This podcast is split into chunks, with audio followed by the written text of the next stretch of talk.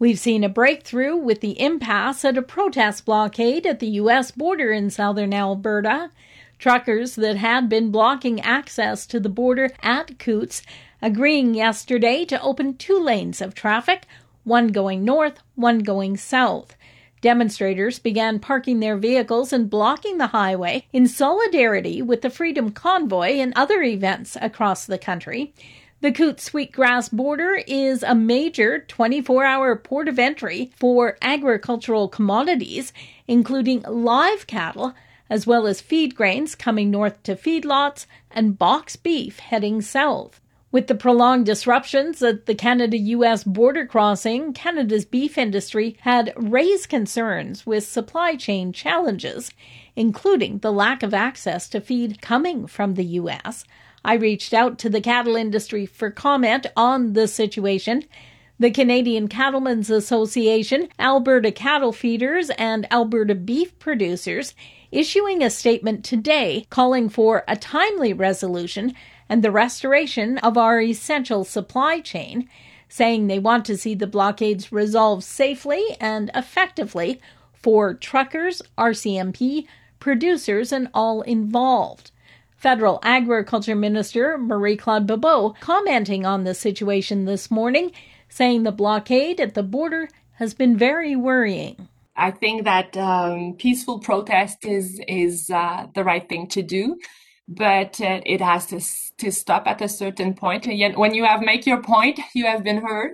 Uh, then uh, I mean, uh, it it should stop and it should not go toward, you know, reaching an illegal blockade. And obviously, from the agricultural perspective, uh, blocking the border is uh, very preoccupying because we have so many commodities going across the border.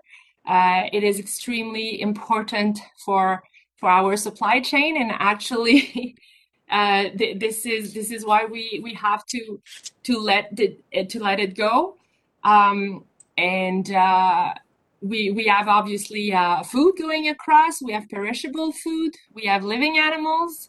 Uh, so for all these, uh, you know, we are following the the situation very closely. Greg Schmidt with the Alberta Cattle Feeders says the unintended consequences of these closures and delays further affect already existing shortages on products like animal feed that have been caused by drought, trade disruptions, and transport issues, adding that transportation delays can severely impact the beef supply chain from cattle feed to grocery shelves.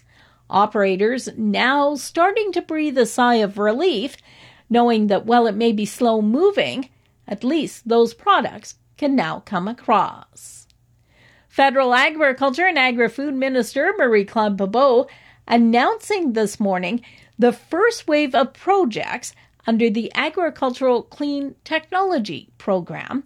Under the ACT program, funding is available for the ag sector to help develop and adopt the latest clean technologies to reduce greenhouse gas emissions. With the Agricultural Clean Technology Program, our objective is to help farmers and agribusinesses continue to move towards a low carbon economy by focusing on three priority areas green energy and energy efficiency, precision agriculture, and the bioeconomy.